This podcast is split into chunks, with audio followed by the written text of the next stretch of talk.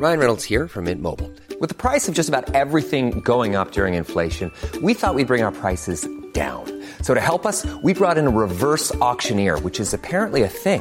Mint Mobile unlimited premium wireless. Ready to get 30, 30, bit to get 30, bit to get 20, 20, 20, bit to get 20, 20, bit to get 15, 15, 15, 15 just 15 bucks a month. So, Give it a try at mintmobile.com slash switch. $45 upfront for three months plus taxes and fees. Promo for new customers for limited time. Unlimited more than 40 gigabytes per month. Slows. Full terms at mintmobile.com.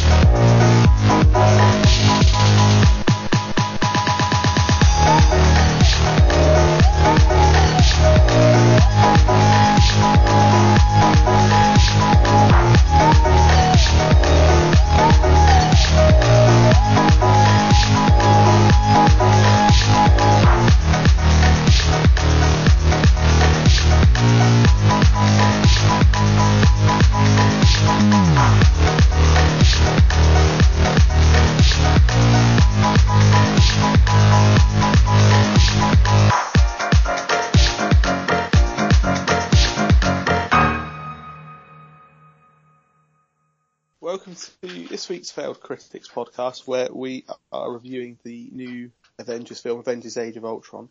Um, I'm Steve Norman, joined by Matt Lamborn, Hello. Carol Petts, Hello. and Owen Hughes. Hello. Uh, Am I last for a reason? Is this because of my opinion yes. on Age of Ultron? Oh yeah. this punishment? I've exerted my influence. uh, no, no reason for you being last. Just No. you happen to be last. Yeah, just spite. I'll put it down to spite. Yeah, spite and pettiness. yeah. Because of my reviews of Star Wars recently as well, I guess. Yeah. oh no, like I'm totally, on board with that. That's fine. Yeah. Um, it's also, or earlier in the week was the Failed Critics' third birthday.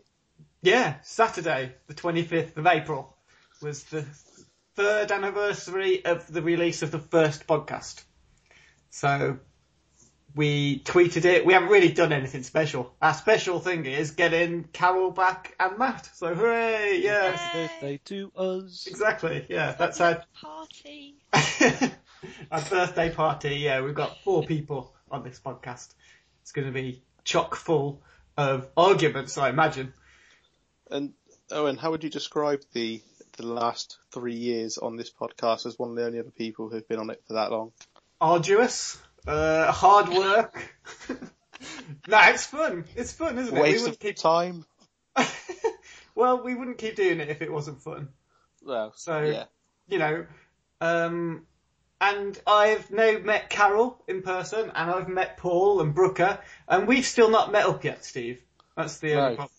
let's so keep it that way. Three, three years of us talking every week on Skype, and never so much as sort of buying each other a pint. It's a You're bit- like a, an internet couple who've got no game. You two. We're going to be on Catfish eventually. That's what's going to happen. Who who's catfishing who? Um. well, I've never sent you a picture of myself. I don't think so. I'll send one after the podcast, and you'll see how ripped I am and how good looking, and then yeah, it'll be true, honest. Yeah, just no dick pics, please, boys. No, we save those for Twitter. Yeah. Anyway, uh, the first part of this podcast then is going to be a triple bill where we look at um, some of the films, favourite films, of some of the actors in Age of Ultron, as we've done when we've reviewed big films previously. I think we've done it with um, the likes of James Bond and, and other things. Uh, yeah, but you're not skimping on a quiz that easily, I'm afraid. You are losing one 0 You can't just skip over it as easy as that. That's that's cheating.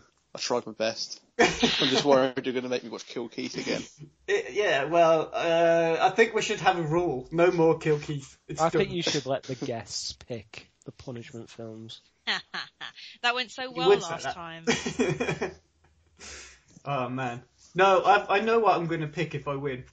I know already. So um, Yeah, okay. I'll start the quiz then. So obviously, same as always, I'll read out some um, someone's filmography, and it'll be up to Steve to guess it before Matt or Carol guess it. And the guests are currently one 0 up. So we're going to start in 1995, and they were in The Usual Suspects. Anyone hazard, hazarding a guess? Could be anyone, couldn't it? Could be anyone. Which is kind of the point of The Usual Suspects. That it could be anyone. But um, Starting it a clever play there. anyone having a guess at all? Uh, Carol, Go on, Carol. I will go with, uh, just because he had his big guy the other day, I will go with Kevin Spacey. It isn't Kevin Spacey. No. I kind of thought it wouldn't be. Okay, I'll move on. I'll move on. In 1999, they were in Magnolia. No. Nope.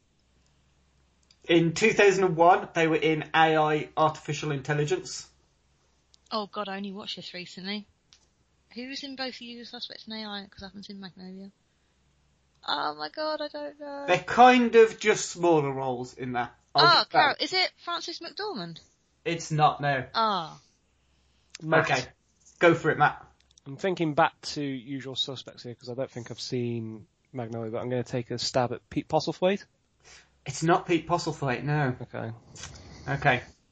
So, um, in 2001 to 2004, they were in eight episodes of The West Wing. everyone was. Everyone was. Literally everyone. Okay. Never watched that either. Right. In 2008, they were in Iron Man. This is really winding me up because I watched AI literally like a month ago, and I can't think. I can't think of anyone who's in Iron Man and AI. They were also in Iron Man 2. They were in Thor, and they were in The Avengers. Whoa. That's should make it easy, but doesn't. Is Steve? Yeah. Is it?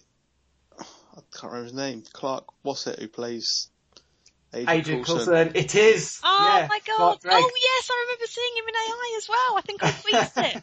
Oh no! Yes, well done, Steve. Clawing a point back. There we go. I'll win now. You must have had like the longest IMDb list to to get through like ever because he's been in everything. He's been in tons of things in the most t- tiniest, teeniest roles as well. Yeah, I think he popped up in the Negotiator I was watching on TV a couple of weeks Oh, ago I as love well. that film. That's a Yeah, great it film. was alright that one. So, um, Cannot Yeah. remember him in a, in um in the Usual Suspects though. I no, me neither. have to go back. Hang on, let me have a look. I'll tell you what his uh, credit was because it's only small. He was in uh, where's it gone? Usual sus- suspects, Doctor Walters, whoever that was. So Pass. Yeah, I'll have to go back. Yeah. Yeah, I remember in a, him him in AI though. He was he was one of the guys in the boardroom. Oh, he's There always like he's, he's the definition of that guy who was in that thing.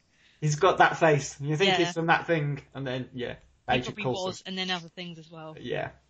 So there you go, one all. And next week um, we'll start again, of course, with it being a level playing field so far. Well done, Steve. Yes. Round of applause. Whee! And yes, now on to Triple Bill then, where we're looking at our favourite films, some of the actors in uh, Age of Ultron. Um, Owen, who did you get and what did you pick? Who did I get? Well, I will just very quickly, very briefly explain what's happening with this triple bill. We kind of were assigned at random four different actors from Age of Ultron, and they're people who play kind of significant characters uh, in a, in their own sort of way in this film. Um, so we've got Andy Serkis, who was assigned to you, Steve, I believe. You got Andy Serkis because he plays Ulysses Klaue Yeah. uh, Carol, Jeremy Renner for Hawkeye, because he's kind of got a beefed up role this time. Very beefed up. Yeah, more prominent in this one. Uh, Matt obviously has James Spader, uh, because he plays Ultron. Because derp. Yeah, it was a great, great costume. Great costume. you couldn't tell through the makeup at all. It was fantastic. Um, and then I ended up with Paul Bettany, who plays a character other than Jarvis in Age of Ultron. I, I think everyone knows. I think I'm just he- playing it safe. He I'm was in the last trailer and he's been on the posters and everything. I know, I know, but I'm just gonna uh, play it safe. So he alright. he plays Jarvis through the sort of Iron Man films, and in this He plays Spider Man. He plays Spider-Man in the cameo, the post Yeah. credits. And because I'm great at avoiding spoilers, I didn't know anything about Paul Bettany's role in this. Okay. Really? Just saying, other than the fact he's Jarvis, I didn't know anything about what comes after that. Exactly. So um, that's basically what we did as part of this this triple bill. And so the idea is to pick three films from each of those actors. So I'll start us off with who I got uh, assigned, Paul Bettany. Now I've always felt like I I liked Paul Bettany's films, but when I looked at those films he's been in that are most well regarded, or the, the most well regarded performances of his, or those that he's received awards for, I kind of found that there were a few I I hadn't actually seen. So picking one of these at random for like homework for this podcast, I ended up watching the Peter Weir movie Master and Commander. Um, incidentally, by pure coincidence, I also watched the other Peter Weir film this week, which was the director's cut of Picnic at Hanging Rock, which I didn't actually think was all that good. And then when I actually, just as a side note, I told my wife I didn't think that film was very good, and she said, "Well, what were you expecting from a film called Picnic at Hanging Rock?"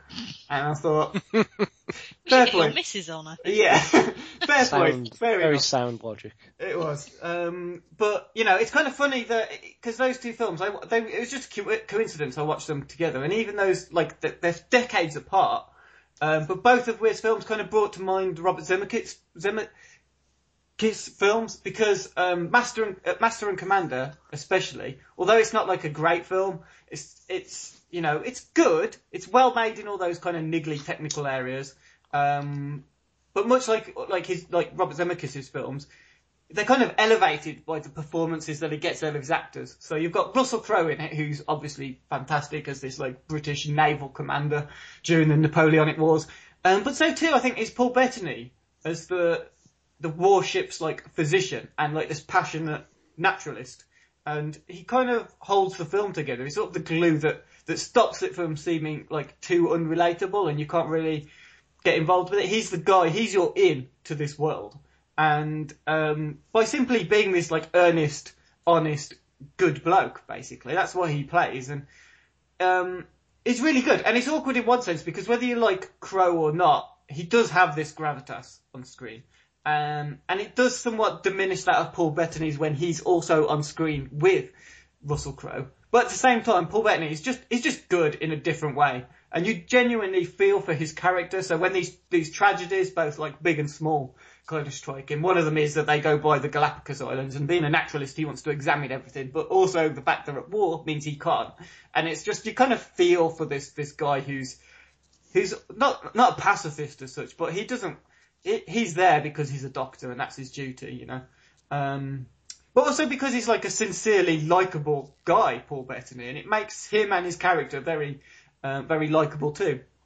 And I think it's to his credit that he was nominated for a BAFTA for this role because, as well as picking up a, a couple of other wins, because he genuinely was very good. So I can I can certainly see why he was nominated for this.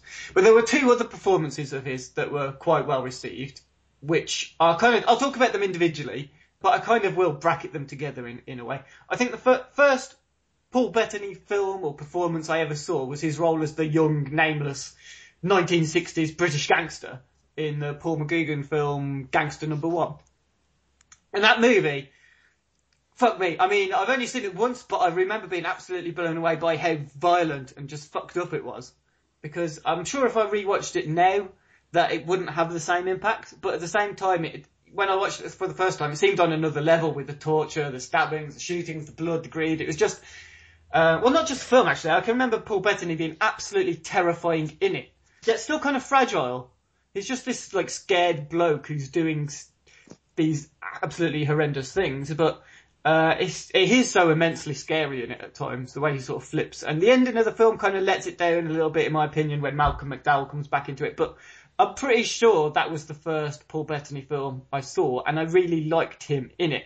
However, if that actually wasn't the first Paul Bettany film I saw, then the only other contender would be the sort of medieval comedy adventure movie A Knight's Tale, which also starred Heath Ledger as a knight, um, or a guy who's pretending to be a knight or something like that.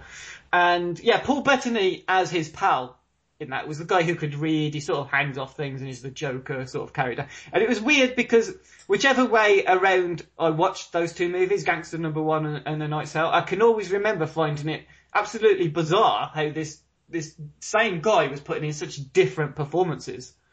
And I know A Knight's Tale is just a harmless bit of like comedy, and it, I mean, it does have a, this weird cult following, which probably is due to Heath Ledger more so than it is due to Paul Bettany. But you know, it's not a great film. It's fine for what it is, I guess, but it's not.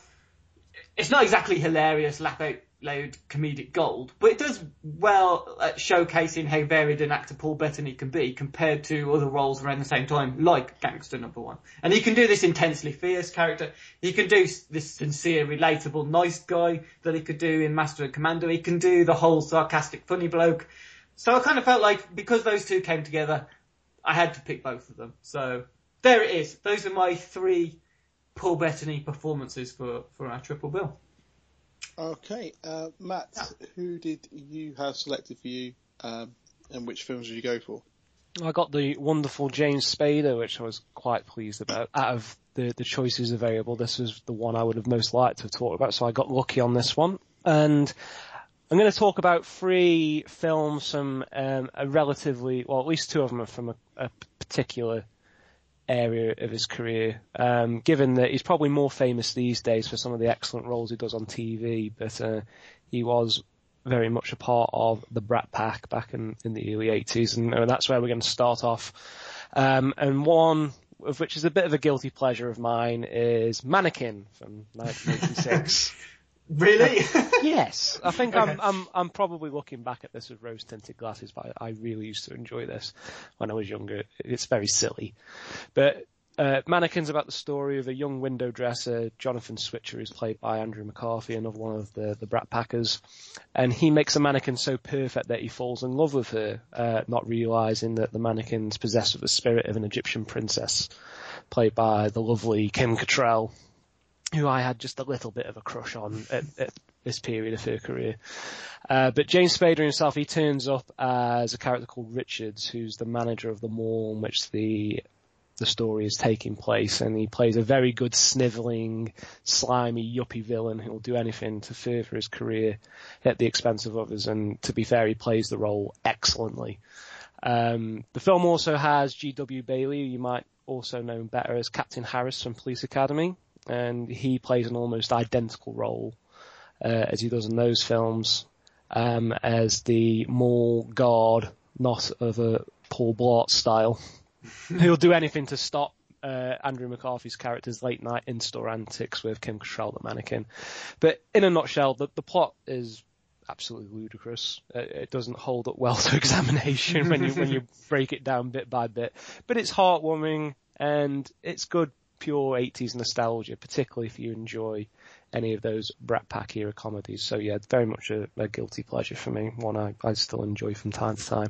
And has a great soundtrack too, if you like the 80s pop and rock music. Um, second film of choice, which is a bit more noteworthy and more universally acclaimed, is 1989's Sex Lies and Videotape, which was the directorial debut of one Steven Soderbergh. And this follows the story of a sexually repressed woman whose husband's sleeping around with her sister behind her back. Uh, and the film really kicks off when Dalton, who's played by James Spader, arrives on the scene with an unusual fetish for filming other people's sex lives and stories. And one of the things about this, it was very sort of notorious upon its release for the sort of sexual content in there, although there's not really any gratuitous scenes of sorts. All the erotica is entirely dialogue driven, which makes it quite a clever film, especially when you compare it to something that came a, a couple of years after, like Basic Instinct, which really thrust the nudity and sex scenes right in your face. This is much more savvy, and it's more of a thinking person's 18 rated sexual thriller. Um, won the 1989 Palme d'Or, so it has some real pedigree there and it sparked a boom at the time in, in the indie movie scene in the late 80s, early 90s. So it's definitely worth a watch if you can find it on, on Netflix and whatever. It's, it's definitely got some, some heavyweight plonk behind it. It's well worth checking out. I really do like Soderbergh, but it's one of those films I've missed. And uh, yeah, so okay, that's interesting. Is, does he sort of carry the film, or is it just um, actually just a really good Spader, film? you mean? Yeah, Spader. Sorry. He's the most interesting character in it because he's a little bit unusual, but Okay. you have to sort of take it with a pinch of salt because the kind of character and the activities that are supposedly so taboo in this film have probably been done a million times since. So if you watch it for the first time now, you probably will think, what's all the fuss all about? But it's still a good film. And you're probably uh, a fan of the type of stuff that, that Soderbergh's done in his career, so you probably Yeah. have to try it at some point, but just bear in mind that it's very much a film of its time Okay. Uh, and might not quite have the same impact watching it for the first time now as as a little bit further back in time.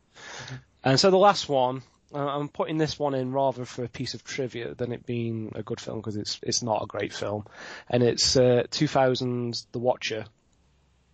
Now I saw this when it first came out at the cinema, and I didn't think it was terrible at the time, but I couldn't help feel perplexed at the casting choices. So in the movie, Spader actually plays a good guy, which is a rarity at this stage of his career because he, he was typically cast as uh, a bad guy or a villain, quite a lot of which he plays very well. But in this, he's a, an FBI agent who's closely following a string of murders against young women, uh, which are being perpetrated by the character David Allen Griffin, who's played by Keanu Reeves. And what he would do is follow around women over a, a long period of time, learning all of their routines, where they go, what times of day, etc., so he can commit the perfect crime. Um, but I can't help but feel the two of them should have been switched for this. I think Spader would have made for a much more menacing character than the always likable, happy, smiley Keanu Reeves. He just doesn't have that that intangible evilness about him that you, you need from a lead serial killer. Um, in fact, it was evident at the release of the film that Reeves wasn't even interested in the role, but someone had actually forged his signature for the part. So, it, in trying to avoid uh, a legal conflict, he chose to take the role on and sign an, uh, an NDA to not reveal the circumstances of the contract until at least 12 months after the film came out. That's Wow. a new one. That's a, Yeah, it, it's it, for, for such a, a trivial movie. It's, it's got some fascinating history behind it that's worth a read. And he didn't get involved in the film's promotion whatsoever, so he didn't like turn to premieres or anything like that. Did very few interviews. And typically on the home release versions of this, you won't even see his name in the top billing. it's just Jane Spader and one of the other co-stars, whose name escapes me at the minute. But considering that this was done very shortly after The Matrix, you know, Keanu Reeves shouldn't have been playing second fiddle to anybody mm. At the time. He's one of the biggest stars in the world. Never mind James Spader, who had quite a a modest career at this point. So yeah, just in there as a piece of trivia. It's not a great film. Uh, I wouldn't necessarily recommend uh, checking it, out per se, but reading about it's another thing. It's it's very very interesting. Who's next? So yeah, I ended up with Andy Serkis for this triple bill, um, and realised I hadn't seen that many of his films, or I had, but six of them were based in Middle Earth. in, in, in two, he played a monkey. Um, so yeah, and I didn't really want to pick one of the the rubbish films I've seen him in, like King Kong or Burke and Hare or that Tintin one that he was in. So I ended up picking The Prestige as the third choice as he played Tesla's assistant in that oh, film. Oh, yeah, he did, yeah. And he wasn't in that film much, but the film oh. itself is brilliant. Christian Bale, Hugh Jackman play two rival magicians who are constantly trying to outdo each other. A Serkis's role is, is, is minor, but yeah, he's, he's been in lots of good films, but I'd just be picking films from the same franchise and no one told me I couldn't. well, I didn't say you couldn't. I just thought it'd be really boring if your three choices were Lord of the Rings, one, two, and three. Almost as boring as the films themselves. Let's face Well. it. You got to pick one of them though. But which one? Actually, is he even in the first one? I don't remember Gollum being in the first one. Yes, Very- he is. He's very in the Mines briefly. of Moria for for a brief period. Okay. Um, Well, yeah. So the second film of his that I'm going for is uh, Dawn of the Planet of the Apes, the first in the reboot of the Planet of the Apes series where he. That's does the, mo- second one. by the it? I thought, I thought Dawn was the first, Rise was the second. No, it's the other way around. Rise is the first. Are you sure? Because that doesn't make any sense. Rise of the Planet of the Apes. Dawn of the Planet of the Apes. The one with um, James Franco in it, right? Yeah. Is Yeah, Rise. that's that's Rise of the Planet of the Apes. Anyway, Sorry, dude.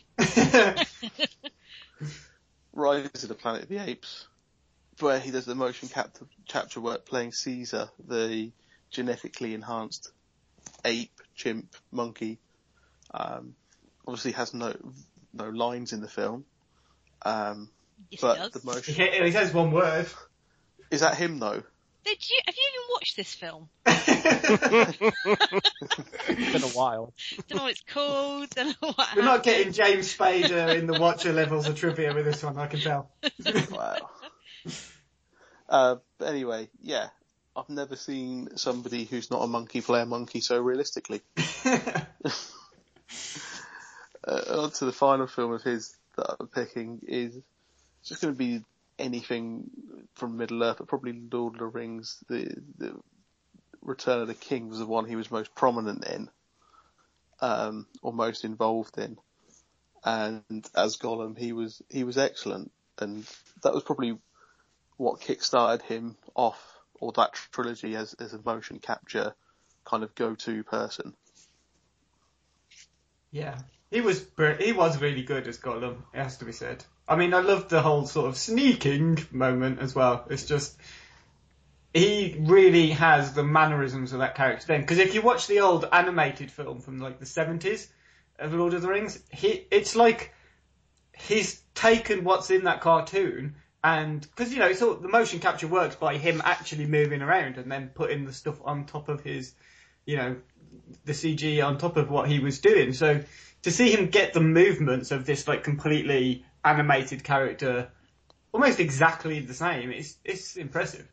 I, I'm not a, a, a fan of Lord of the Rings at all, but I do like a good set of behind the scenes photos. Mm. And there were some fantastic ones of him like in full on costume, like he basically has to wear a leotard with lights on it. Yeah. Um, like uh, having scenes with Elijah Wood and and, and and the other whatever they're called. Yeah. Um, yeah, and and there are just some fantastic photos of him doing that. It's just you, you can tell he just was so into it. I can. I've never know how that, that motion capture stuff works though, because they don't have anything on their face, but he really goes for it with his facial expressions as well. They do the face separately. So you But- go into a um, you go into a studio. As this is how it happens. Uh, well, this is how it happened a few years ago. They might have changed it since then. But you go into a studio which is specially rigged up with cameras that track certain movements. Mm-hmm. But the um, the leotard is for a, basically you have um, lights on the leotard and they composite Yeah. them into like a wire frame and they build the character around that.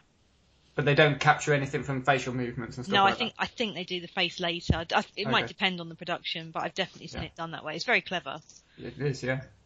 The only time I'd seen kind of motion capture before that was when you used to see like how they were making a new FIFA game, and they just brought in the footballer, and they'd put all these kind of this suit on with all the, the lights and everything, and they were capturing him kicking a ball. And, Yeah, I remember the credits of FIFA 98 or 6 Ah. that had David Ginola like in yeah. the, in, Oh, the, in the um like in the little film it showed you while it was loading, obviously because this was Hmm. 1998. Um, yeah, and they actually had him like in the kind of black leotard with the lights on it, and it was uh, yeah, it was like wow. I just have to say before all the gamers out there absolutely merc- mercifully kill us all, it was FIFA 97. But Was it just- 97? Oh, right, okay. Oh, Just saying. I knew Dave, David Beckham was on the front of FIFA 98. Oh, thank you for that. I- knew I don't think- Newcastle. I don't think gamers are going to kind of pick us up on which FIFA game we got wrong. Oh, yes, if we they if we will. got if we got you Final don't know him well enough, Steve. if we got Final Fantasy wrong, we'd be having hate mail and everything else. But FIFA fans are particularly passionate for some reason. And Carol, to round off Triple Bill, who did you get and what films did you go for? I, I got Jeremy Renner, um, which was interesting, and, and uh, I did actually want to watch the Bourne Supremacy this evening, but unfortunately events got in front of me. Uh, but I hear it's rubbish anyway, so it's probably a good thing that I didn't get to watch it. Um, I, I don't know, is it rubbish? Is it? I, I quite like the original. book. It's a, it's Haven't- okay. It's all right. It's just um, really forgettable and generic, which is a shame. So it's not really a Bourne. It could have just been any action film. That seems to be the criticism I hear the Well- most. Well, it kind of has like the um, the globe trekking stuff. You know, it leaps from country to country as he goes around. So, and it looks really good. It looks fantastic. And there's one or two action scenes in it that are very good. But it's, I mean, I wouldn't have gone out of your way to watch it ahead of this podcast because it wouldn't put Jeremy Renner into your list. I'm sure. It, pro- it probably wouldn't, but um, but actually, when I was going through his IMDb, I, I realised there were quite a lot of films I, I've seen him in that I've completely forgotten about. Like uh, probably the first one is 28 Weeks Later, um, which he was in uh, quite quite heavily, I think.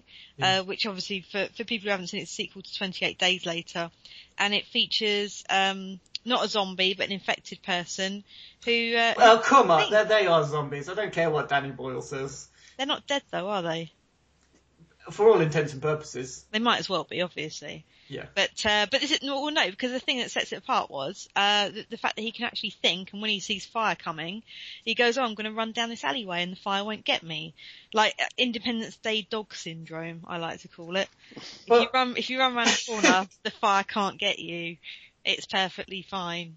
But there are. Uh, oh, this is a debate that's going to drag on. There is there is so many different interpretations of a zombie. We'll just leave it there. They're not Romero zombies, but they they are zombies. Fair enough, fair enough. That's but actually, I, I don't mind the film. Actually, to be honest, I, I think I probably prefer it to the first film because I really like the first film up until they get to the army base, and then it all goes to complete hell. In my opinion, I don't, I don't like. I, I've act, I've been known to switch it off when they get to the army base because it just goes completely crap. I would agree But- with that. Hmm. Thank you. But um, 28 Weeks, I think, is a more uh, more consistent film. I mean, I'm I'm going to ignore the idea that it takes two hours to walk from Docklands to Wembley because that's a complete load of shit. We all know, obviously.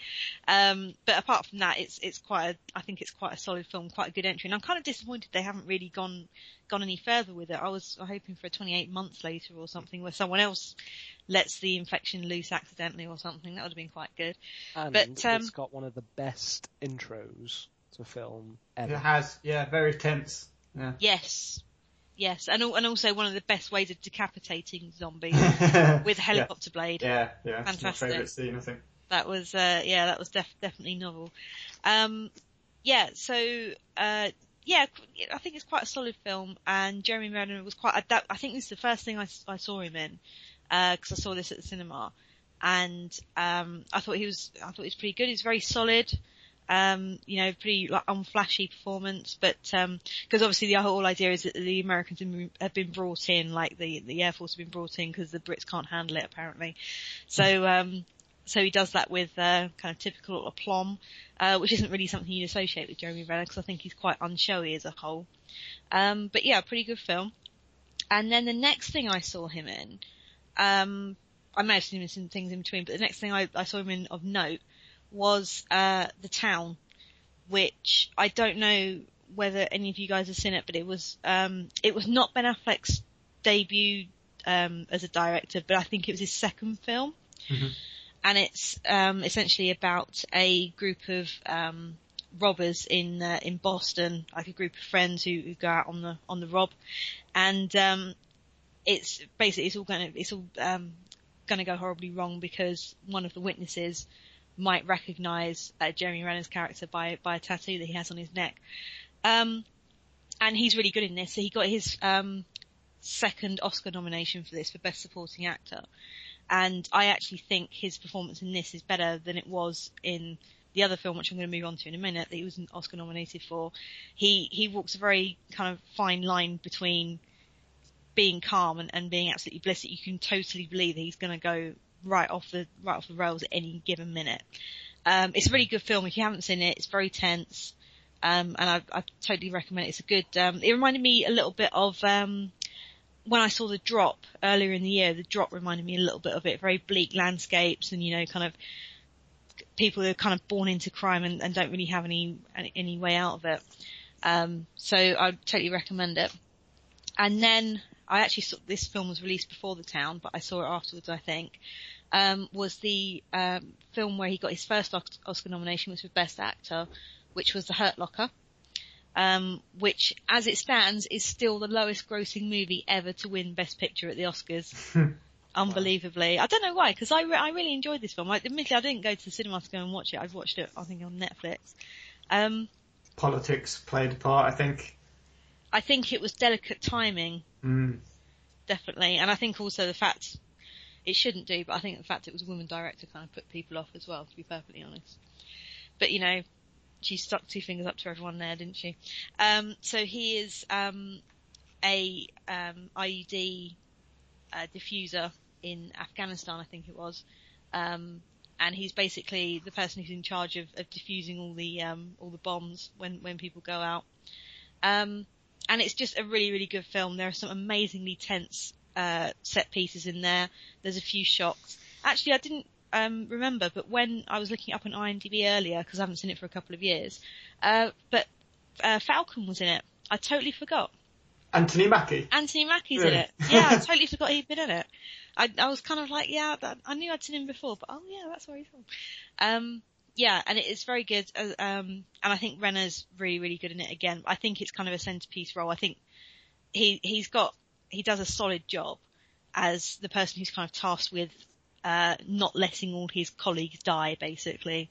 And obviously, the, the immense pressure that brings with it. If he makes a wrong move, he's dead, but all his all his friends are dead as well. Um, so I think he did a fantastic job with that as well. Um, so yeah, just uh, three decent Jeremy Renner films. If you can, if you can search them out, especially The Town, because I don't think many people have seen that, then I would highly recommend. Okay, that's all for um, Triple Bill. Uh, up next, we've got our main review of Age of Ultron.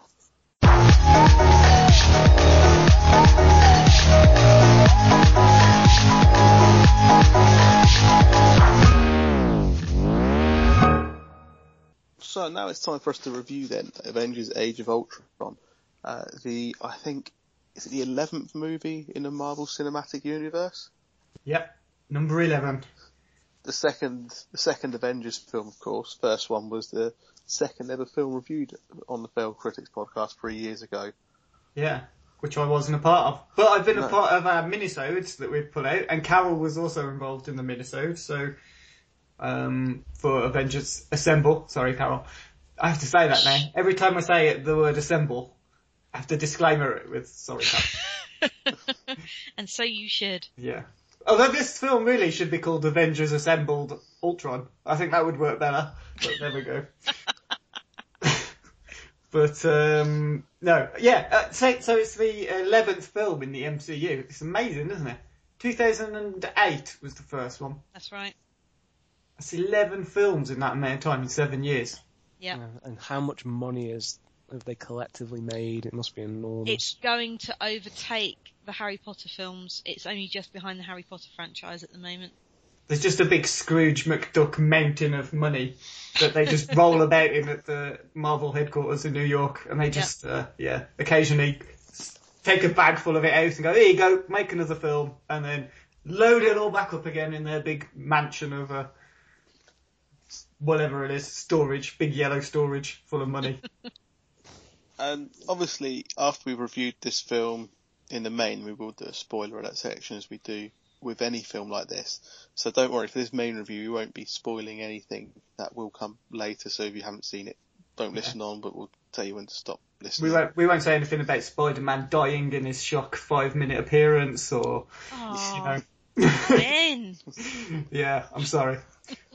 Uh, That's I a joke. this- There's no Spider-Man. Or is there? Who knows? There isn't. Who is there? though? I'm so confused right now. Um, by the way, the Harry Potter films at the moment stand on 7.7 billion. dollars. Wow. Jesus. That's, that's something to think about. Well, I'm Um, glad to say I've only contributed ten pounds towards that. So. Zilch for me. Nada. Nothing. I'm not talking about it. but yeah, the film itself, Age of Ultron, uh, I think it got mixed reviews from the four of us, didn't it? Yeah. I think it's I think it's kind of one really liked, one didn't like, and two are kind of in the middle. Yeah. I, yeah, I, I- well, I'll just put it out there before we actually start talking about it. I didn't think it was a good film. I was really incredibly disappointed that after sort of because it's a long film as well, and I gave it every chance. I was thinking it's going to get better. I mean, it'll it'll improve. It's Avengers. It just takes it takes a bit of time. I've seen them all before, so it's just taking a bit of time. No, no, sort of got to the forty-five minute mark, and I was like, I just, I'm really not enjoying this. This is really badly made, and I just half gave up on it. Gave up on it at that point, and it just never never got better. It just didn't improve. And as it went on, I just got more and more fed up with it. Did you happen to encounter a Star Wars trailer before? just put me in a bad mood. Uh, no, I didn't. Um, Could have been worse. We got a Terminator one.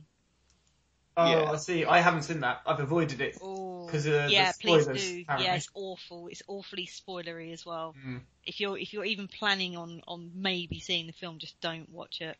Yeah. But um, as far as sort of Age of Ultron goes, yeah. So I I wasn't keen on it. I can come on to why in a minute, but I'll because you three kind of like it, and I'll let you guys talk about it first, and then I'll try and challenge you on each of those points, like an annoying little nerd in the background going, uh, "Excuse me." You're going to turn into Callum. That is outrageous, Matt. Right. Well, here's here's here's my my personal opinion, and I and I think I hope I got this across in my in my review as well.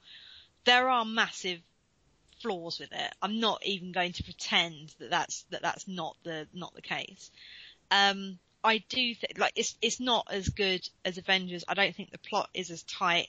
I think there are certain things which are just like plain silly, which I don't really want to get into at this point. We're going to the spoiler alert.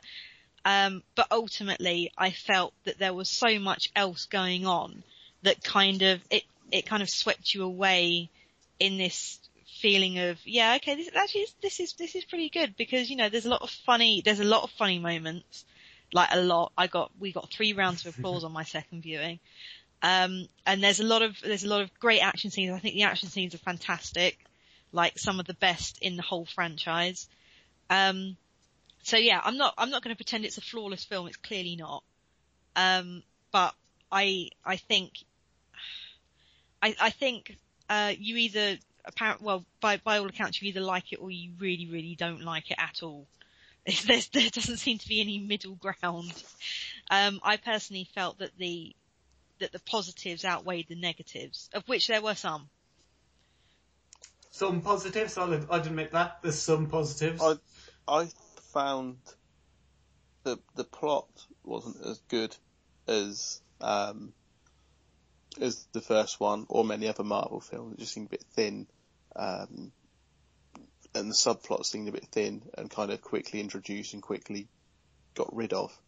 Um, There are definitely a few bits in there that, that I think got cut for running time. I, as I Yeah. said in my review, I think there's a there's a Thor segment which very obviously felt like I. The thing is, um, That was ridiculous. That Yeah. really was just out of nowhere. And anyway, yeah, sorry, carry on. I, I- I think it. You saying about the film being long, I think it could have done with an extra ten or twenty minutes. it I could didn't, have, I yeah. didn't feel like it was long at all. I felt like it was zipping past. it I don't think it was as fun as the first Avengers film, which is what a lot of people liked about it. So you had quite a lot of jokes in this one still and one-liners, but they felt a bit out of place. They didn't kind of seem to work as well as what they did in. Do you know, like, have you seen, um, have you, we've all seen Airplane, I'm guessing. We've all seen Yeah. Airplane. Yeah. Uh, and we've all, have we seen Airplane 2? No. No, Right, Airplane 2, Airplane 2 basically tries to do the exact same thing, right? Takes exactly the same jokes, verbatim, from the first film, but transposes it so instead of on like a plane going from across the Atlantic or whatever it's doing, it changes it to them going to the moon. And it's just, it doesn't work, it's not funny, it's not great, it's really badly made, and Avengers Age of Ultron is essentially the Airplane 2 of the Marvel franchise. It does the same thing as Avengers, just without the assembling part, and does all of the same things again, but worse. And it's just, I really can't quite understand how, I've seen comments from people saying it's like the funniest Marvel film so far. It's not, it's just full of like quips and bad gags that are just repeated and they fill the blank spaces because they haven't actually got any characterization to work with or the characterization they do use. Like, I don't think this is classed as spoiler, but what they try to do with Black Widow and the Hulk, they try and insert this awkward, really piss poor attempt at a romance story because they've got nothing else to do with the characters otherwise. It just yeah, doesn't that, work. that Uh, didn't work, and I and I admitted that in my review. I was Yeah, like, I remember, That yeah. not working. Um, I also think there was too many characters in it where it kind of they got in the way of each other. They could have done with getting rid of a couple earlier on. They could have, yeah, either gotten rid of some or focused more centrally on a few of them. Yeah, Well, I thought too... they kind of did really. I thought they kind of focused on the ones that haven't had solo films. So Hawkeye gets a lot Oh, of yeah, focus. yeah. Black Hmm. Widow does. Um, like her character gets moved on hugely. Does and she? Hulk- yeah, Is she I really so. that different at the end? I, I- thought she was quite prominent in this, and yeah. It's the first film I've seen that character in where I didn't find her completely annoying. but you think about what she's like at the start and then think about what she's like at the end, right?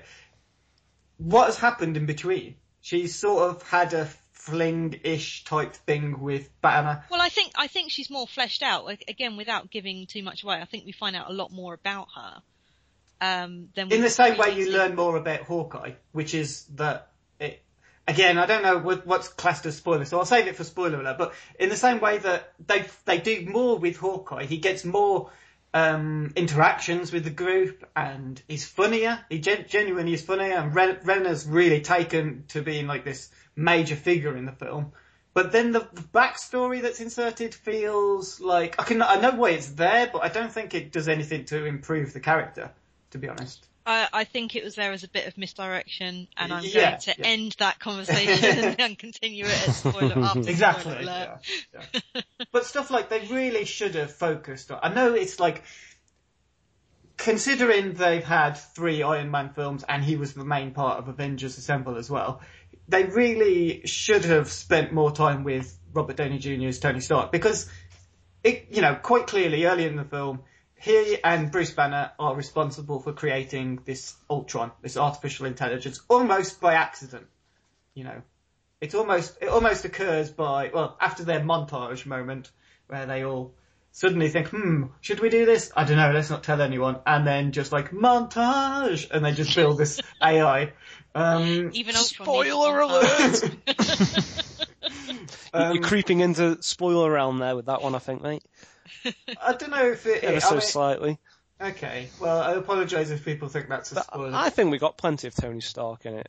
I One think we didn't, I think we didn't need more Tony Stark in it. Mm. You needed different Tony Stark is kind of my point. That he shouldn't be there just to have to make jokes and then look a bit distressed when things go awry. He should be there to sort of he's the anchor for this Ultron.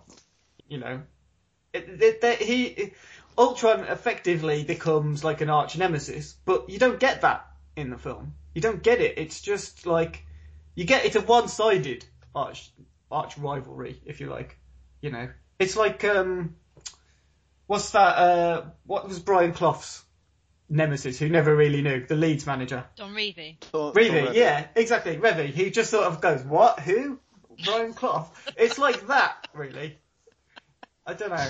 That's an just interesting analogy, to say the least. But one of my bigger complaints of it, and my opinion of the film is mostly positive, but I found that probably my favourite character from the original Avengers, which would be Ruffalo's Banner stroke Hulk, he was a bit of a badass. You know, he was this seemingly always angry on the brink of transformation in the Avengers, and that actually provided a fair bit of tension. And in this, he's mushy, he's meek, he's secondary to Tony Stark and the pecking order. And I just feel like they've taken one of the best parts of the first one and made it one of the weakest aspects in this one, which was a big shame for me. That was something I picked a hole in very early on and I didn't like. And I don't think he, he recovers from quite a bad start where they focus on this love story that we, we all don't seem to enjoy very much. Hmm. The CGI on him as well at times looked a bit rushed. I don't know whether that was just me, but uh, see, I didn't. I didn't think the action scenes in the film were great. Although I did kind of enjoy the first one, the first thing that, that happens in the film, because the film kind of opens with an action scene Yeah. um, to get everything rolling, and that sets the tone because the film is basically action scene, action scene, action scene. Everything is settled in a fight. That's the the problem I had with the film. Absolutely every argument is settled with who can hit the other person the hardest, and that person wins the argument. Yeah, this is Marvel, right? Uh, This is Marvel, That's that's how it that's how it works. kind of, but they've yeah, I guess. Well, they've done it, they've done it. Um, I don't want to say more subtly. They haven't used uh, subtlety very well throughout the series, but you know, it's in like every debate is like uh, uh, for an example, right? The debate they have eventually about AI, because when it comes to like where Ultron came from and who was responsible and how it how it all just occurred, there's a like oh, there's an actual debate to be had there about well, is this something that's good? Is it bad? What's the actual reasons behind Ultron's motives? And it just comes into like, oh no, let's all have a big fight with each other. We'll just punch each other for a bit, and then someone comes along and decides with a massive amount of force, and they're just like, okay, fair enough. And like, oh, for fuck's sake, just talk about it. Talk. Use your words. it's just. I did laugh when, the, yeah, that is a line in the uh, in the film. I only picked it up the second time, and it's hilarious Yeah. because my friend says that all the time. Yeah. And when he just says "use your words," I almost lost it.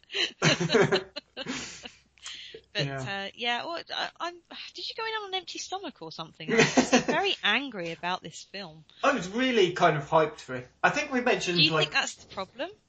Possibly. I think because, um, you know, like about, um, about two or three months ago, we were talking on the podcast about how there's been a lack of hype about the film. It just seems to have not come in under the radar because it's a Marvel film and it's talked about quite a lot, but not in terms of everyone being excited about it. So we thought, well, we'll generate these minisodes and we'll get people on to talk about each film and it'll build up this momentum again and we'll watch all the films and it'll just be, you know, I'll get really excited and then I was. I found myself thinking, right, I, I'm kind of now after rewatching all the films, I'm going to go into this. It's going to be. I know exactly like how, how things are going to work, but it's going to be fun. It's got Joss Whedon behind it again. Hooray, Joss Whedon! He can't do any wrong at the moment. And then it was just. I don't know. It just I didn't. It didn't grab me, and then it kind of annoyed me, and then I just got a bit bored. Mm, Well, I'll give you an example of the hype train for, Yeah. for this, right, in my little microcosm on the Isle of Man.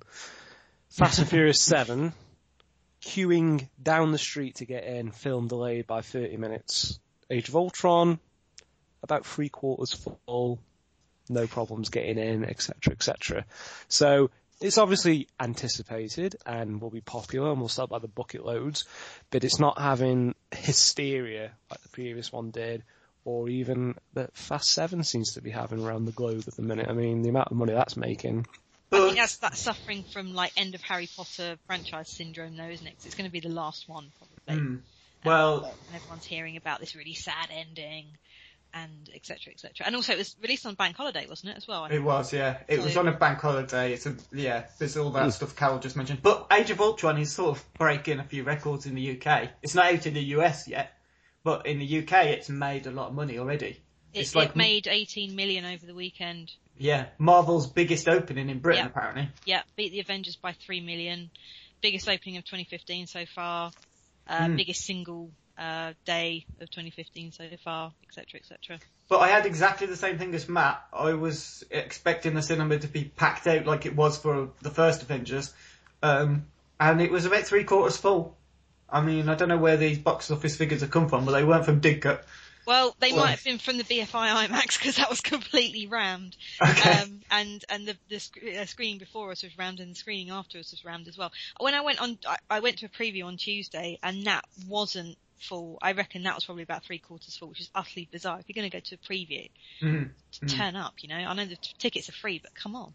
But Aren't those um, tickets as well? Like this year, they, they, they made it that you weren't guaranteed a seat as well. Was that no, the that same was thing? different. No, that was the um, multimedia screening. I didn't go Right. to that. That was But- incredible. yeah, I did. I did notice that. I was kind of glad I wasn't going to that after all. Well, Um, that- but uh, sorry. Yeah, so that seems like a, a good place to, to end the review. As we're now talking about screenings and who's gone to see what, and how busy it was in each Oh, one. sorry. That's all right. Um, we'll obviously have spoiler alert coming up quickly, but Should I leave? yeah. Um, but for anyone obviously not listening on past this point, we'll do our usual thing of doing recommendations of stuff to watch in the week ahead. I'm going to go for Sky on May the 4th, uh, and they are showing all six Star Wars films back to back on Sky Movies. So tune in about halfway through. Uh, yeah. Hmm. Depends which order they show them in. Yeah, chronologically or sequentially. Yeah. Who knows? Yeah.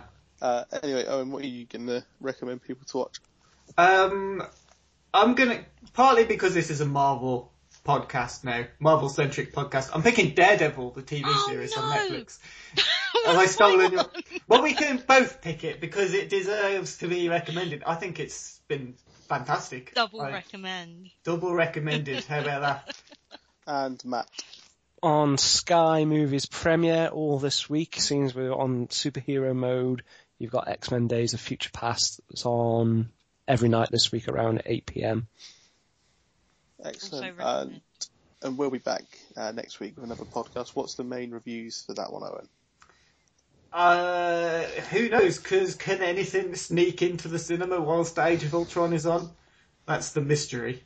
That's the big issue. I think actually we've got a few things. I think Monsters Dark Continent is finally out in the UK. So, um, the sequel to Monsters, which was a bit shit. So look forward to that. Yay! Okay. Uh, so yes, anyone who hasn't seen Age of Ultron, I wouldn't recommend listening on past this point. If you have seen Age of Ultron, um, join us for a more in-depth chat where we go through the bits of the film that we couldn't go through for people who haven't seen it.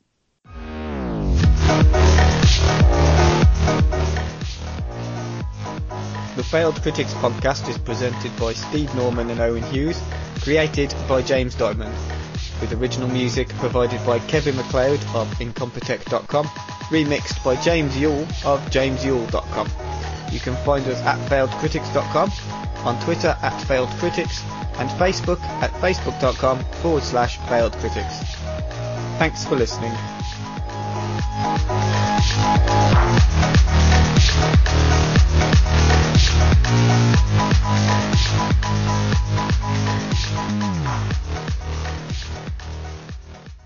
So time for spoiler right now where we go through Age of Ultron in a bit more detail.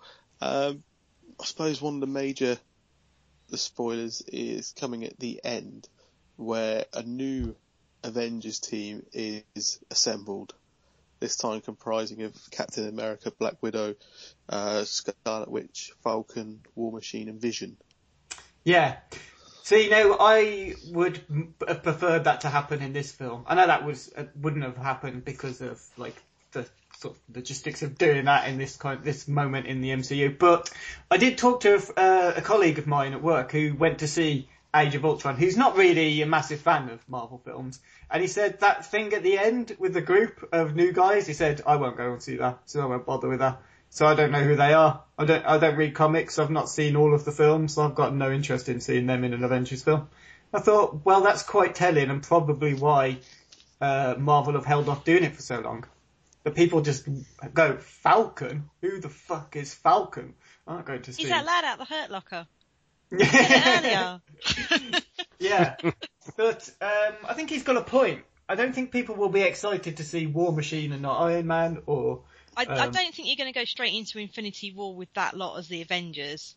I think I think- just, I think you it's going to be like a, ro- a rotating, you know, No, whoever's think- available really. Do you know what my fear is? That they will go straight into Infinity War 1 with the new, like, lineup of Avengers. And then in, in Infinity War 2, bring the old guys back to save it. Well, at least one of them's going to have to die, I think, uh, because to get the stones together, Yeah. he's going to have so to get that off Vision's head, isn't he? And Vision's Just- not not just going to give it up, is he? pluck it out with a Phillips Just- screwdriver. yeah, Yeah, yeah, that's not going to happen. So Um, unfortunately, and I'll be gutted when that happens because I am I am a fan of Vision. I didn't think he looked quite right in this film. Um, I, I think he could have looked a bit more godlike. I think it was the eyes, but I thought overall, I think I think they did quite well with him. I think the couldn't eyes thing stand is. the vision. It's like I knew nothing about the character be, be coming into this, and once he arrived, I'm just like, you look like someone should be doing the Green Cross Code, mate. This is like the most boring superhero of all time. It's well, the thing absolutely is, abysmal. But the thing bit is- where he handed Thor his hammer though was Yeah, so that was funny. That was funny. That was hilarious. yeah. Yeah, it was. I got a round, there was a round of applause in my in my. Oh, you just really? you just saw it with a load of bored people, and you didn't you didn't eat before you went in, and you're all grumpy, and you all probably had like kids to get home to and stuff, and they were grumpy because they couldn't come with you. I know you, my kids. I you don't know where they came from. people. I know you. No, the, I kind of like some of it was funny. I'll admit some of it did make me laugh, like the fight between uh, Iron Man in his Veronica Hulkbuster armor and the Hulk was. That It had- was nice. It was the highlight for me. Go to sleep, go to sleep, go to sleep, go to exactly sleep, go the to sleep. quote Oh my god, I was pissing myself. And the bit with um, Hulk leaping into the plane at the end as uh, Vision's trying to, not Vision, sorry, as Ultron's trying to fly off. And he goes, oh, for God's sake. I've got, an interesting, I've got an interesting story about that bit from, from my showing. There was um, a group of young children sitting at the front with their parents, and you know what they're like. They're like, Daddy, what's going on? Like really loud throughout the film. You're like, "Grr," getting really angry. And then at that point, when Hulk jumps into the plane and Ultron goes, "Oh, for God's sake!" Like a se- split second later, this kid shouts at the top of it, "Oh, for God's sake!" And the whole whole cinema just burst out laughing. So it was added humour, which was actually quite welcome. But um, yeah, I actually found the film in general had had lots of little quirks. I like the you know the bad jokes from uh, Don Cheadle at the beginning, and you know, the whole thing with Hulk's hammer was very funny. The Like, the scene we just spoke thing was quite good. Yeah, the thing with uh, the Hulkbuster armor with the pneumatic punching was Yeah. absolutely brilliant. That was top quality. So I think that it had the laughs for me at least. Anyway, I know I mean you, you don't necessarily. Well, I kind of like I I do disagree because it didn't. It felt like a lot of the gags were shoehorned in to fill, like I said in, in the other bit of the, the review, just to fill in like the silences between relentless action scenes that weren't actually. I know Carol, you're going to disagree, and I did read your review, and I thought it was very well reasoned, but I didn't think the action scenes were very good at all. They were just constantly smashing things and you know, particularly the final sequence where the the Sokovia has been lifted into the sky, and it's exactly the fucking same as the last film. It's just barrage of faceless robots being punched and smashed. There's one like two minute action sequence in the whole of that final part, which is good. Which is the bit where they're all crowded around the um, the switch and they're fighting off the things, and that's good. You get to see like the characters doing their thing in a very individual way, but how it kind of fits together. And that I enjoyed. I thought that was a very well shot. But that's just like two minutes of the final half an hour long action moment. There was a bit with the the final battle that irked me, and I think it it was very poorly sort of done, whereby the the battle sort of coming to an end, and um, Hawkeye sees uh, a kid who hasn't gotten onto the the ships yet to abandon the city, and he sort of looks down and takes a deep breath, like, "Fuck, I've got to put myself in harm's way here." So you know straight away someone's going to die. Mm. And and that's where the bit where Quicksilver intervenes and, and gets taken out. And I'm just like, God, you couldn't have telegraphed that any more than. Yeah, well, than I think the idea just was you were meant to think that Hawkeye Exactly. was going to bite it. Yeah, Well, no, that, that's exactly what I Expanded thought. But it, it Who, who thought not who thought Hawkeye was gonna gonna was gonna die, considering he got what every bit part character in Lost and The Walking Dead gets as soon as they're on screen for a bit, they're dead. Yeah, exactly. I've been watching far too much Walking Dead. but then I was like, hang on, this is Joss Whedon. He doesn't go for the obvious stuff, so it's probably going to be someone saving Hawkeye. And lo, it was. So, um, Yeah, come- Quicksilver who looked straight into the camera and sort of winked and said, "You didn't see that coming." Thought, oh, yeah, Can- very much. can we Didn't talk expect about- Everest to be doing that today, did you? But but while, whilst we're on the subject of that, though, Aaron Taylor Johnson and Elizabeth Olsen, I've got, got a, a little bit of love for Elizabeth Olsen in this movie, so I, I really enjoyed her accent on a totally aesthetic level. But those two uh, are interesting because I wouldn't go as far to say that they were brilliant or anything, but I thought as brother and sister they're quite good, whereas they've always just been in Godzilla together as a married couple and were absolutely god awful Mm. in regards to the chemistry. So make of, of that what you will. That they they seem to get on better at that level, which is a little bit strange. yeah, can can we talk about Aaron Taylor Johnson's accent? Because I don't know what. What? part What so- is the problem with his accent? what part so Where is my meerkat? it was god awful. Um, yeah, I yeah, I didn't really. I felt they were kind of superfluous. I kind of, I, I came around to Scarlet Witch a little bit on second viewing because I was like, well, actually, you know, she's quite a good device, and obviously you can't, you can't bring her in without bringing in Quicksilver. Mm. Uh, I did feel that Quicksilver dying was a massive fuck you to Fox though. Just Probably, like, fuck you. We've also used Quicksilver and we've already killed him off. We've got that many characters, bitches. But, um, yeah, I, I, I think, I, um, I think actually, uh, Scarlet Witch, and I think this hasn't really been, uh, explored too much in pe- lots of people talking about this film. I think they defined her powers very well. I don't think she's particularly well defined. It kind of depends on who's writing her as to what she can actually do. And I think she was, and I was kind of concerned about how this was going to uh, translate to um, to film because basically, you know, she's mentally unstable, and, and if she blinks, she can wipe out all mutants at a stroke, uh, which is something that she did actually do once. Um, House of M, wasn't it? House- Is that what it's House of? M. Yeah. um, so yeah, um, I, I think she was really well defined on on on uh, on screen. I think the prob. I mean, I think we touched upon it with saying that she's um, just a device, which in this film is kind of true. She's. They could have done more with her, particularly as soon as like she finds out about Ultron's plan. That really, I mean, she could have had the power in this film to just destroy him instantly. But for some reason, they hold it back until later on when she gets really upset. And I just think, well, it's another problem with the film as well, in that both her and um, Quicksilver, they're just completely like, that's it, they've changed their morals now. It's no longer about saving Sokovia from the evil Tony Stark and his weaponizing thing. He just goes, oh, don't do that anymore. And they go, oh, well, he's saving the world. Isn't this good? And it's just like, Well, for that's, that's, that's not quite true, is it? I mean, It they, they saw, they, they, they saw Ultron, you know, messing around with the doctors in the hospital and creating Vision and, and then they turn And from then- him, but then they, they are reluctant to work with Tony Stark to start with. I mean, And then they get a new pair of trainers and it's alright. well, Adidas trainers, no, Yeah, no less. yeah, those trainers are worth a lot in Sokovia. Yeah. I preferred the Hummel tracksuit. Thought it was much better. Very 90s. Yeah. Um, I don't know. I just thought that it was too easy. It was too easy for them to just go from being the enemy to Avengers. Like, well, there's there's working with your enemies to stop a greater, bigger threat, and then there's just like, wow, isn't this helicarrier cool? But do, Um, do you not think that they, they sort of address that when Hawkeye's talking to Scarlet Witch and he's saying, you know, you, you don't have to come out, you can just sit here if you want, it's fine. Uh, but you know, it's a conscious decision, and if you walk out, and, and, and also just like the best line in the whole film, where he says, you know, we're like floating up. I can't remember exactly what he says. We're floating up in the ground. I, we're floating up in the air. I have a bow and arrow. None of this makes any sense. yeah, that was very good. very self-aware. Yeah, a very Whedon-esque kind of thing. Yeah. Um, yes, no, I, I didn't have a, I didn't have a problem with that at all. I thought it was quite, you know, yeah, I, I thought. I thought the, the transition was quite well handled. Because, you know, Um, she's making a conscious decision and, you know, like, basically it's going to be her family and friends that she's saving as well, so.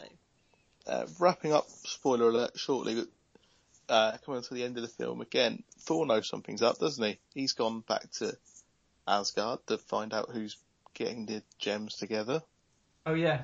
Just suddenly goes, oh, I had this weird dream, and then he goes and finds Doctor Selvig, and then Yeah. ha- suddenly can drive to this magical pit of water in a cave somewhere, which is close to where Doctor Selvig works, which is convenient.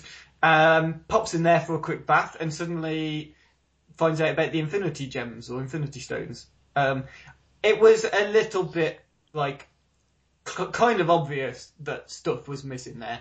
Something has definitely been cut out of his story. Yeah. Isn't there a bit of a trailer with a woman walking out of a pool as well? There that is, was yeah. cut that wasn't in the final film. So exactly. It just feels like there's chunks missing, and it's uh, really annoying that there's chunks like that missing, which could have been re- um, in as, as it is in the Age of Ultron. It's just stupid and doesn't fit and work at all. Just absolutely crap. But you know it, that is cut out. But stuff are like constant action scenes that could have been shortened easily are left in.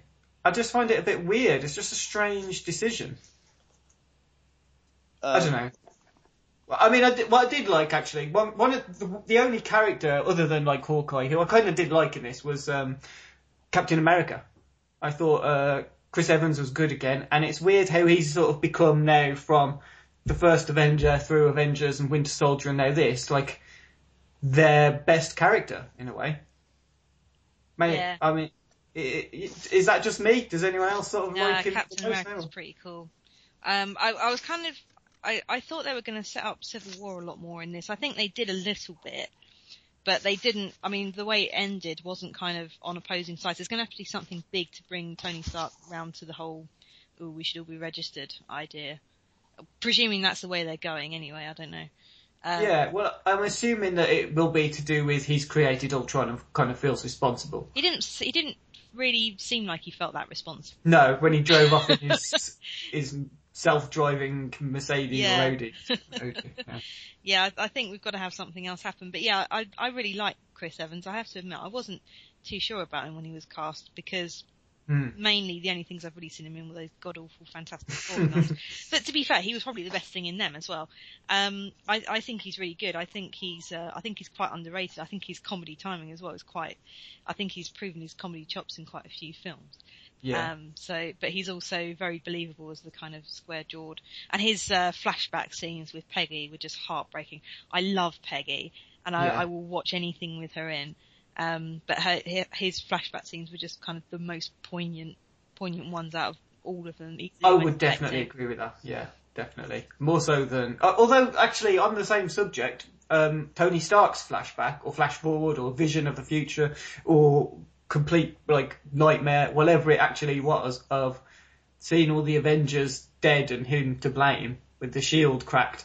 Do you think that was like prophetic of what's going to happen through the Marvel films, or was it just solely tied to Age of Ultron? Well, it was all set in space, wasn't it? It was in space, but it's also ties very neatly into him being responsible for the end of humanity kind of thing. Yeah, I did wonder at first whether it was something to do with uh, Thanos. Um, I don't know. I think it was just him seeing what Scarlet Witch wanted him to see, really.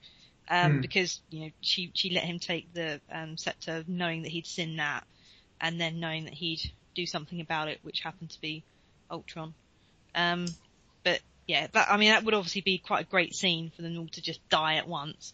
But um, I don't think I don't think that's going to happen. I think they've got a riot on their hands. Not So without just Made a good reverse- trailer though. Just to Yeah. ask you guys who are more experienced in the comic book realm, so what exactly has happened to Hulk where we, we left off? He's going to S- Fiji, which Yeah. is a magical place. I so wanted a, an end credit scene of just sad Hulk piloting the plane. I really wanted that. I was I was so upset when we didn't get an end credit scene. Just Well- him like sort of trying to find a CD player and things like that.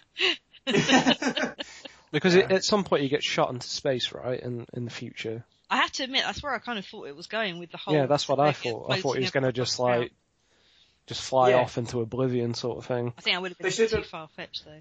They should have just had the sad Hulk music. You Yeah, know. yeah.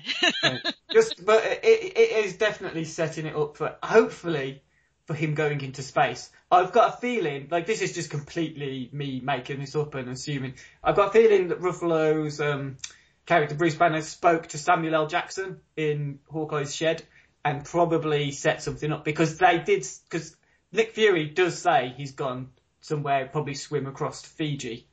You know, Fiji from Agents of Shield is where Agent Coulson was sent when Um, he no, was dead. That was Tahiti. Sorry. Was it Tahiti? Yeah. Ah, fuck. Sorry. Okay. Well, I've completely made that up. Serious sound. Yeah, but it's probably something set up and that he will end up in space. Yeah, that's a good point actually. I hadn't thought about that. It's, it's pretty it's pretty obvious that Fury's uh, spoken. Um, and by the way, I don't like the whole idea that that Coulson being dead is still the case in this film. I think that's quite silly. Fury obviously knows he's alive. Um, Yeah. Lady Well, Sif knows he's alive. and it just I don't know, it's just grating on me because when you see the original Avengers now and he dies, it doesn't really have the same impact because you're like, well, Mm. he's dead and, and now he's got his own show. It makes me wonder what's going to happen to Quicksilver, really. Well, I don't think Whedon can be trusted on that because No. he's not involved in them. So shut up, Whedon. Yeah. Um, anyway, that brings into to spoiler alert as well as the whole podcast for this week. Um, thanks to all three of you for joining us on the podcast. Thanks to everyone who's listened. And as we said earlier, we'll be back next week with a, another podcast, possibly reviewing um, Monsters, Monsters Dark, Dark Continent.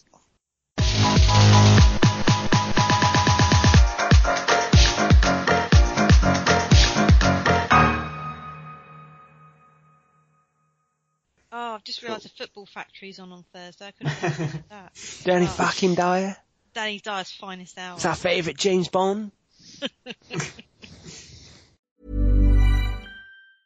Even when we're on a budget, we still deserve nice things. Quince is a place to scoop up stunning high-end goods for 50 to 80% less than similar brands. They have buttery soft cashmere sweaters starting at $50, luxurious Italian leather bags, and so much more. Plus, Quince only works with factories that use safe, ethical, and responsible manufacturing. Get the high-end goods you'll love without the high price tag with Quince. Go to quince.com slash style for free shipping and 365-day returns.